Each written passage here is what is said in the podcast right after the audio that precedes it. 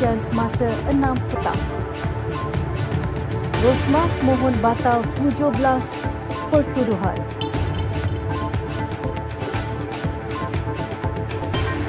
Beras cukup, harga terkawal.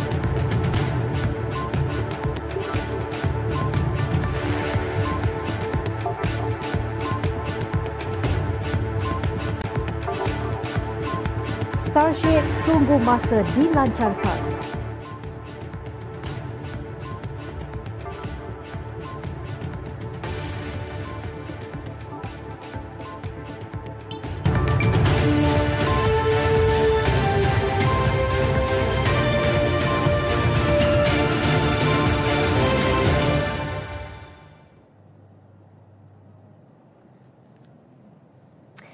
Selangor mensasarkan untuk menganjurkan pameran udara Selangor SAS pada skala yang lebih besar menjelang 2025.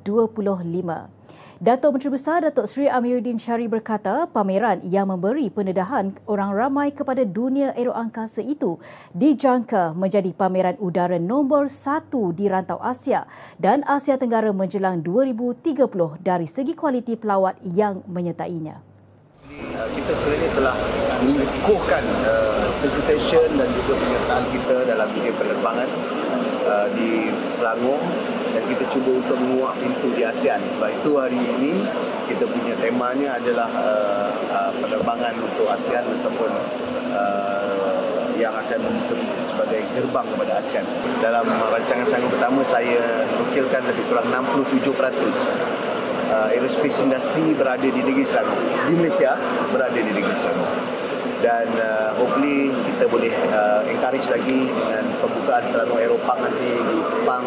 Katanya sasaran itu diletakkan dengan harapan lebih banyak penyertaan akan diterima termasuk melibatkan aktiviti yang lebih padat namun kekal dalam bidang tumpuan SAS iaitu penerbangan perniagaan, pesawat ringan dan helikopter. Tambah Amiruddin dengan mengangkat tema Selangor Hub Penerbangan Am dan Perniagaan ASEAN, SAS 2023 berjaya menarik lebih 50 pesawat statik mengambil bahagian. Amiruddin ditemui media selepas merasmikan SAS 2023 di Pusat Penerbangan Wilayah Skypark Bukit Jelutong Shah Alam pagi tadi. Mula dianjur sejak 2021, SAS menjadi landasan kerajaan negeri menggalakkan pertumbuhan sektor aeroangkasa dan membantu syarikat tempatan serta usahawan kecil dan sederhana meneroka bidang itu. Acara tahun lalu yang berlangsung pada 8 hingga 10 September mencatat potensi nilai transaksi 1.174 bilion ringgit manakala SAS 2021 yang julung kali diadakan merekodkan 100 juta ringgit. Sementara itu, Datuk Menteri Besar Datuk Seri Amiruddin Syari merasmikan pameran udara Selangor SAS edisi ketiga pagi tadi. Pameran berlangsung selama tiga hari bermula hari ini di Pusat Penerbangan Wilayah Skypark Bukit Jelutong turut menampilkan 117 pempamer dari dalam dan luar negara. Amiruddin turut meninjau 50 pesawat statik pelbagai jenis antaranya pesawat peribadi dan sukan. Turut hadir Exco Pelaburan Perdagangan dan Mobiliti Eng Zihan dan Timbalan Menteri Pelaburan, Perdagangan dan Industri Liu Chin Tong. SAS kali ini bertemakan satu-satunya pertunjukan dan perniagaan penerbangan di rantau ini dan dijangka menarik lebih 20,000 pengunjung dalam pelbagai sektor. Acara baharu termasuk sukan udara drone dan karnival kerjaya turut melibatkan 20 syarikat penerbangan yang akan memberi khidmat nasihat bagi menjalani sesi temuduga selain latihan komunikasi. Negara terlibat antaranya Amerika Syarikat, Perancis, Denmark, Singapura, Australia dan Hong Kong dengan sasaran potensi nilai transaksi 700 juta ringgit.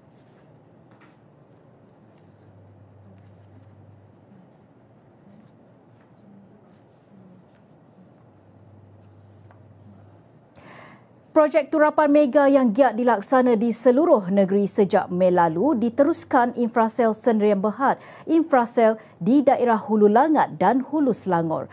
Eksekutif Operasi Infrasel Abdul Hanif Abdul Galib sebelum ini memaklumkan pelaksanaan 93 projek baik pulih jalan secara besar-besaran di seluruh negeri sudah mencapai 86%. Syarikat penyelenggara jalan negeri itu berkata kerja baik pulih jalan dilakukan di laluan Jalan Brogas Menyih, daerah Hulu Langat malam tadi. Sementara kerja baik pulih dan turapan jalan selesai dijalankan di Jalan Estet Sungai Gapi, daerah Hulu Selangor 5 September lalu. Infrasel sebelum ini melaksanakan beberapa projek baik pulih jalan di daerah Kuala Langat, Sabak Bernam, Kuala Selangor, Klang, Hulu Selangor, Gombak dan Petaling. Katanya pembaikan jalan menerusi projek turapan mega dengan kos 50 juta ringgit dijangka selesai bulan ini dengan keutamaan jalan yang perlu dibaiki turut mengambil kira aduan orang awam.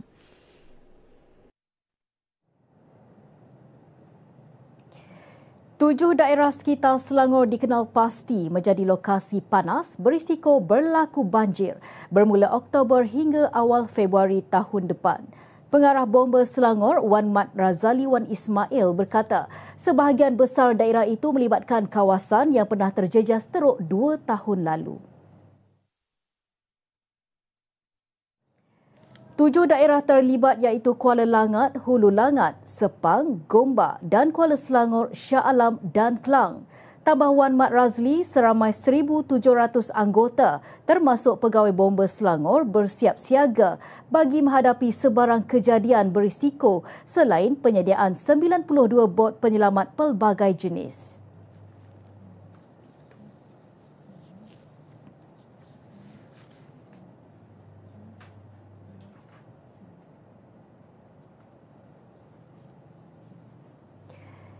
Kerinduan Abdul Rahman Amiruddin kepada keluarganya sedikit terubat apabila menerima senaskah Al-Quran milik salah seorang adiknya yang terlibat nahas jalan raya 2 September lalu. Menerusi satu rakaman video yang tular, kelihatan seorang lelaki memulangkan Al-Quran dipercayai pemberian Allahyarham ibu kepada adiknya Fatimah Zatul Zahra sempena ulang tahun ke-16 tahun lalu. Dalam Al-Quran tersebut terselit ucapan dan titip pesan dari ibunya. Ucapan hari lahir ditujukan ibunya buat Fatimah Zatul Zahra. Selain pesanan dicoretkan Allahyarham ibunya berbunyi, ilmu itu cahaya. Tanpa cahaya pasti gelap dunia. Timbalah ilmu walau di mana berada. Susah senang adat dunia. Berikhtiar dan doa itu senjata kita. Jadi anak yang solehah insya-Allah. Perkongsian video Abdul Rahman menerima naskah Al-Quran itu turut meruntun hati netizen yang rata-ratanya memahami kesedihan pemuda berkenaan. Abdul Rahman terdahulu diuji kehilangan enam ahli keluarga yang maut dalam nahas jalan raya pada awal September lalu selepas perodua Alza dinaiki bertembung sebuah lori. Adik lelakinya Abdullah Amiruddin, 15 tahun satu-satunya yang terselamat dalam nahas itu dilaporkan stabil.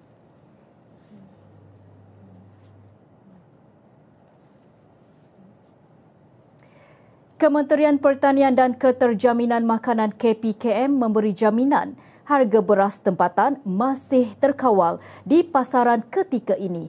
Ia susulan dakwaan kenaikan harga beras putih import. Menterinya Datuk Seri Muhammad Sabu berkata bekalan beras juga masih mencukupi hingga hari ini. Yang pentingnya harga beras tempatan tidak naik, kekal dengan RM26 sekampit ataupun RM2.60 sekilo. Beras import yang bergantung pada pasar. Terkawal, masih terkawal. InsyaAllah terkawal dan mencukupi. Beliau berkata demikian selepas menghadiri sesi dialog belanjawan 2024 KPKM bersama pemain industri dan pihak berkepentingan di bawah sektor padi dan beras di Mardi Serdang siang tadi.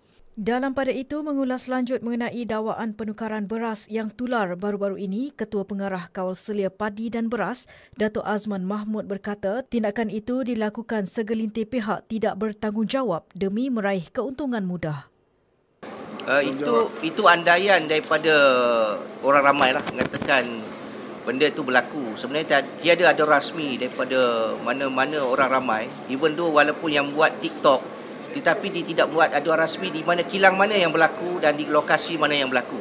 Sepatutnya dia kena jelas di mana kilang mana yang terlibat dan persorangan mana yang terlibat lah. Ha, dan wakil yang bercakap ni mereka ni adalah wakil daripada kilang dah 10 tahun tak ada kilang yang bercakap tentang komen pasal tukar kampik ni.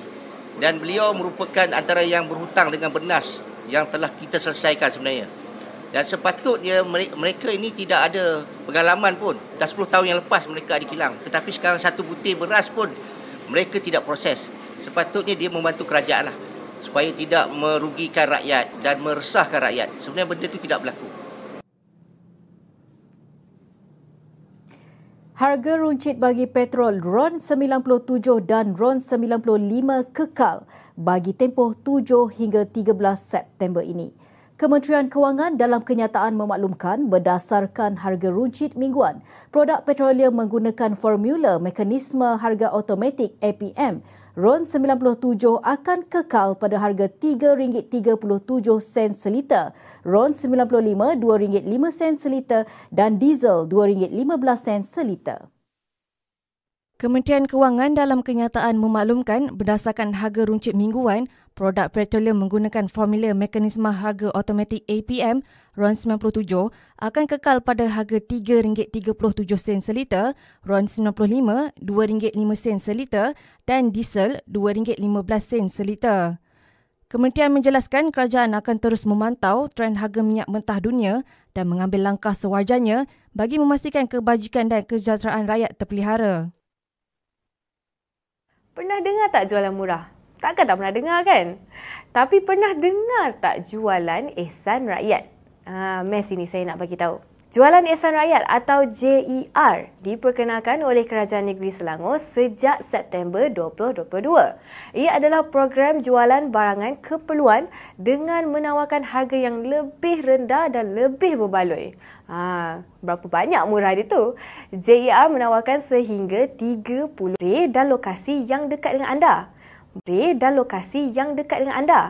Boleh, tak ada masalah. Semak sahaja info JER di laman rasmi Perbadanan Kemajuan Pertanian Selangor PKPS atau di selangorpenyayang.com. Ha, jadilah pembeli yang bijak.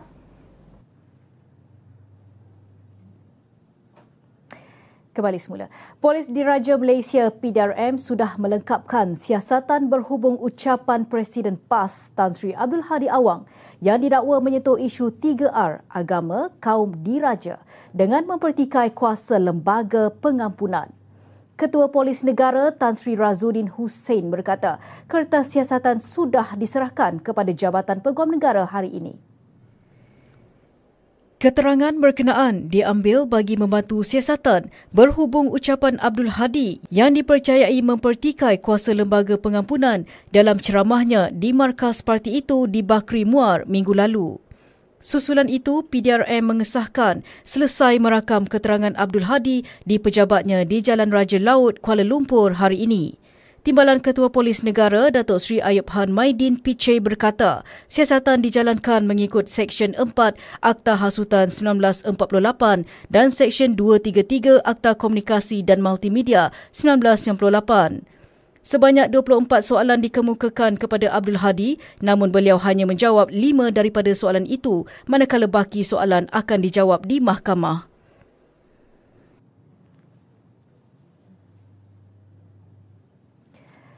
Seorang lelaki ditahan polis kerana menunjukkan kemaluannya kepada seorang wanita yang sedang memandu kereta dalam kejadian di Bukit Mertajam, Pulau Pinang 3 September lalu. Ketua Polis Daerah Seberang Perai Tengah SCP Tan Cheng San dalam satu kenyataan berkata lelaki berusia 50-an itu ditahan kira-kira 3.30 petang semalam di Jalan Aston Bukit Mertajam hasil risikan dan intipan pihak polis. Terdahulu, tular video kejadian berdurasi 24 saat di media sosial dan dipercayai berlaku di kawasan tempat letak kereta restoran makanan segera di Alma kira-kira 12 perturuhan pengubahan wang haram. Hakim Kemuniandi menetapkan tarikh tersebut pada pengurusan kes hari ini selepas Wakil Peguam Datuk Firoz Hussein Ahmad Jamaluddin memaklumkan pihaknya memfailkan permohonan itu semalam.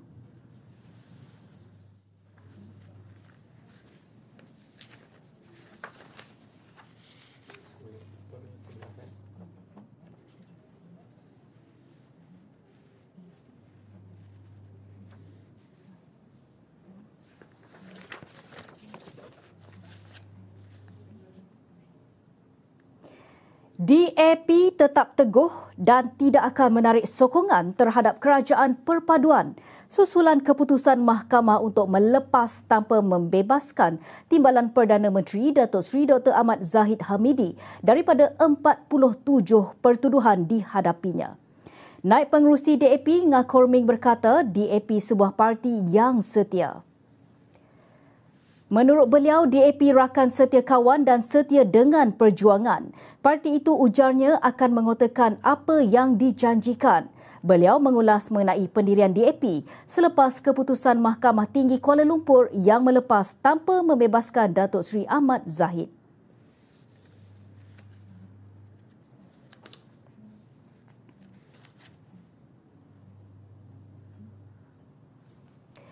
Dua individu ditemui rentung apabila kereta yang dinaiki mereka terbakar selepas bertembung dengan sebuah lori kontena. Mangsa seorang lelaki berusia 26 tahun dan wanita 23 tahun. Kejadian melibatkan kereta jenis Honda City yang terbakar 70% itu berlaku di Jalan Kuala Garing, Rawang awal pagi tadi. Penolong Pengarah Bahagian Operasi Jabatan Bomba dan Penyelamat Selangor, Ahmad Muklis Muhtia berkata, sepasukan anggota dikerahkan ke lokasi kejadian sejurus menerima panggilan pada jam 3.53 pagi. Setibanya di lokasi, didapati dua mangsa warga tempatan itu sudah dalam keadaan rentung. Bagaimanapun, pemandu lori kontena dilaporkan selamat selepas sempat keluar dari kenderaan tersebut. Tak daftar pun skim insurans Am Selangor. Tapi macam mana nama dah ada? Wah, data bocor ke? Ha, semak dulu fakta betul ke tidak baru sebar. Menerusi Akta 709, Kerajaan Negeri tidak tertakluk dengan Akta Perlindungan Data Pribadi 2010. Pendaftar insurans percuma Selangor ini terlaksana secara automatik. Kerajaan Negeri menggunakan data awam menerusi SPR untuk proses pradaftar skim insurans ini pradaftar ini untuk percepatkan proses. Maklumlah ada 6 juta penduduk di Selangor dari bayi hingga warga tua. Lagipun, pengesahan perlu dilakukan untuk turut serta menikmati inisiatif ini. Suafoto bersama MyCard diperlukan sebagai tanda setuju. Kerajaan negeri sentiasa peduli kehidupan rakyat disantuni. Inilah Popet Seminit Selangor TV. Salute! Majlis Bandaraya Shah Alam MBSA akan menganjurkan program kucing angkat MBSA Ahad ini. Program dengan kerjasama Jabatan Kesihatan Persekitaran MBSA serta Masjid Negeri itu akan diadakan di perkarangan Masjid Sultan Salahuddin Abdul Aziz Shah Shah Alam bermula 8 pagi hingga 5 petang. Menerusi perkongsian di Facebook rasmi MBSA hari ini, pihak berkuasa tempatan PBT itu berkata antara aktiviti menarik yang lain disediakan ialah persembahan seni bela diri Melayu, Cina dan India, pameran kaligrafi Islam dan Cina, lawatan ke dalam ruangan masjid yang dipimpin oleh pemandu pelancong terlatih serta pameran kucing khusus untuk pencinta haiwan. Sebarang pertanyaan boleh hubungi Zoo di talian 016-2430-888. MBSA mempelawa orang ramai untuk hadir menyokong program tersebut. Majlis Perbandaran Hulu Selangor MPHS mempergiat pemantauan kawasan perniagaan yang menjadi tumpuan penjaja tanpa kebenaran di sekitar Bandar Baru Batang Kali. Ia susulan aduan orang awam berkaitan kesesakan lalu lintas berpunca dari aktiviti perniagaan di kawasan berkenaan. Menurut laman Facebook MPHS, 6 September lalu, anggota penguatkuasa telah melakukan rondaan dan hasil pemantauan mendapati terdapat seorang penjaja warga asing yang masih berdegil dan menjaja tanpa kebenaran di kawasan tersebut. Anggota operasi telah mengambil tindakan menyita sebuah motosikal dan peralatan perniagaan yang digunakan. Tindakan sitaan diambil di bawah peruntukan Undang-Undang Kecil UUK 3, Undang-Undang Kecil Penjaja MDHS 2007. Beralih ke berita luar negara. Ketua Pegawai Eksekutif SpaceX Elon Musk sedang menunggu kelulusan pentadbiran penerbangan persekutuan FAAS untuk melancarkan satu lagi kapal angkasa Starship. SpaceX dimendedahkan bahawa pihaknya telah menempatkan Starship sepenuhnya pada pad pelancaran di Starbase di Texas. SpaceX melancarkan pelancaran gabungan pertama kapal angkasa Starship dan penggalak peringkat pertama Super Heavy pada April. Musk berkata pada akhir Jun bahawa SpaceX akan melancarkan satu lagi kapal angkasa Starship dalam masa kira-kira enam minggu sambil menambah bahawa pelancaran baharu itu mempunyai kira-kira 60% kebarangkalian untuk memasuki orbit.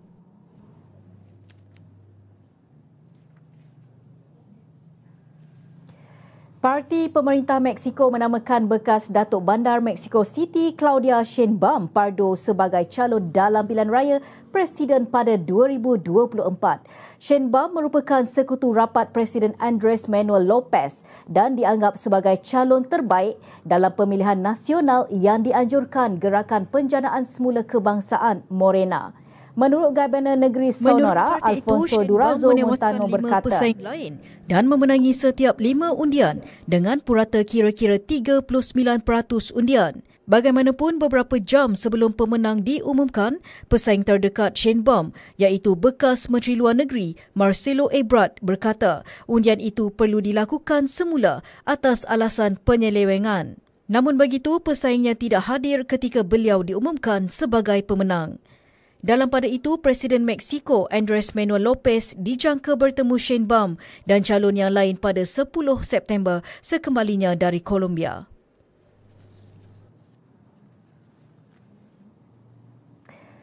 Jepun melancarkan roket H-2A yang membawa pendarat bulan Agensi Angkasa Negara pagi tadi. Berdasarkan laporan Xinhua, Jepun menjayakan pendaratan pertamanya ke bulan selepas tiga kali penangguhan dalam seminggu pada bulan lepas akibat cuaca buruk. Agensi Penerokaan Aeroangkasa Jepun JAXA berkata roket itu berlepas dari pusat angkasa Tanegashima pada jam 8.42 pagi waktu tempatan. Roket itu membawa pendarat pintar untuk menyiasat bulan Slim Jaksa bagi menunjukkan teknik pendaratan yang tepat dan memeriksa batu-batuan di bulan. Pendaratan bulan Slim dijadualkan pada awal tahun depan dan jika misi itu berjaya, Jepun akan menjadi negara kelima di dunia yang menghantar pendarat ke bulan. Roket buatan tempatan itu juga membawa misi pengimejan dan spektroskopi X-ray atau SRISM untuk memerhati plasma dalam bintang dan galaksi. Ini adalah pelancaran pertama roket besar Jepun sejak pelancaran sulung roket H3 generasi akan datang yang gagal pada Mac. Kalau korang warga negara yang tinggal dekat Selangor dengan pendapatan isi rumah bawah RM4,000 dan masih lagi belum apply lagi skim air Darul Ehsan atau air percuma, Inilah masanya. Di bawah pengurusan air Selangor Sedia Berhad, korang akan dapat rebat 20 meter padu air percuma setiap bulan. Ha, mana dah dapat kan? Untuk pengguna akaun meter pukal dalam kategori pangsa puri kos rendah, korang jangan risau. Sebab apa? Korang akan terus dapat 20 meter padu air percuma ni secara automatik. Ha, saya ulangi sekali. Secara automatik sampai 31 Disember 2024 ikut kaedah sedia ada melibatkan JMB atau MC serta Lembaga Perumahan Hartanah Selangor LPHS. Kepada yang baru nak memohon atau nak cek syarat kelayakan, buka je website selangorpenyayang.com, semak bahagian iltizam pemberdayaan rakyat Selangor dan klik bahagian skim air Darul Ehsan. Dekat situ korang boleh nampak lagi jelas. Jadi kepada yang layak, cepat-cepatlah apply, jangan tunggu lagi. Dan jangan cakap pula kerajaan negeri tak payung. Ha, jadi macam biasa untuk maklumat lanjut layari selangorpenyayang.com.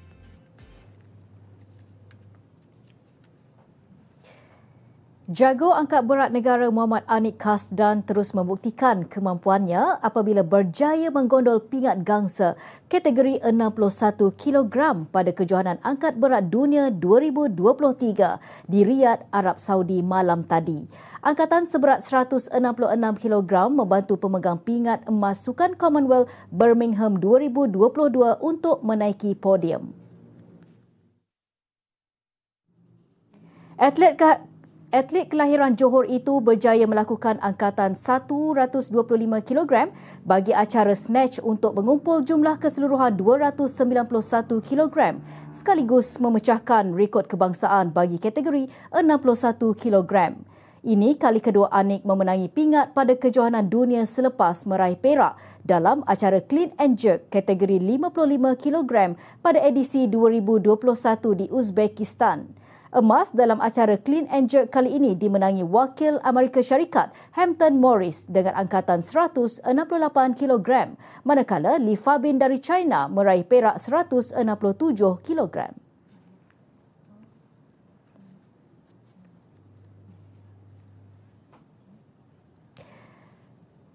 Saya harap konsert kali ini menjadi sebuah lagi persembahan yang mampu mengisi kecanduan semua terhadap karya saya.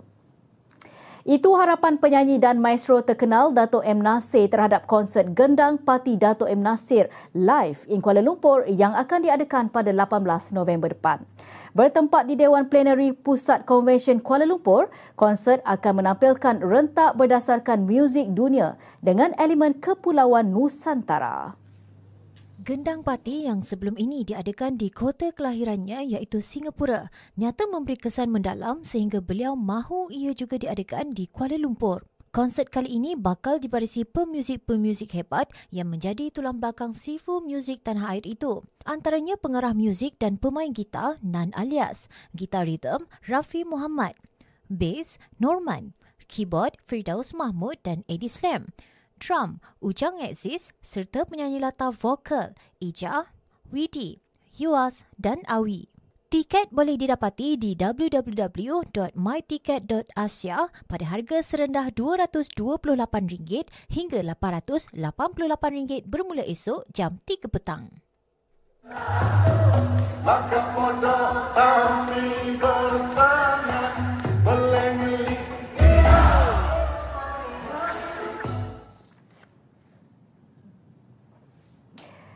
Terus ikuti kami di sebuah platform sosial media dengan carian media Selangor dan Selangor TV.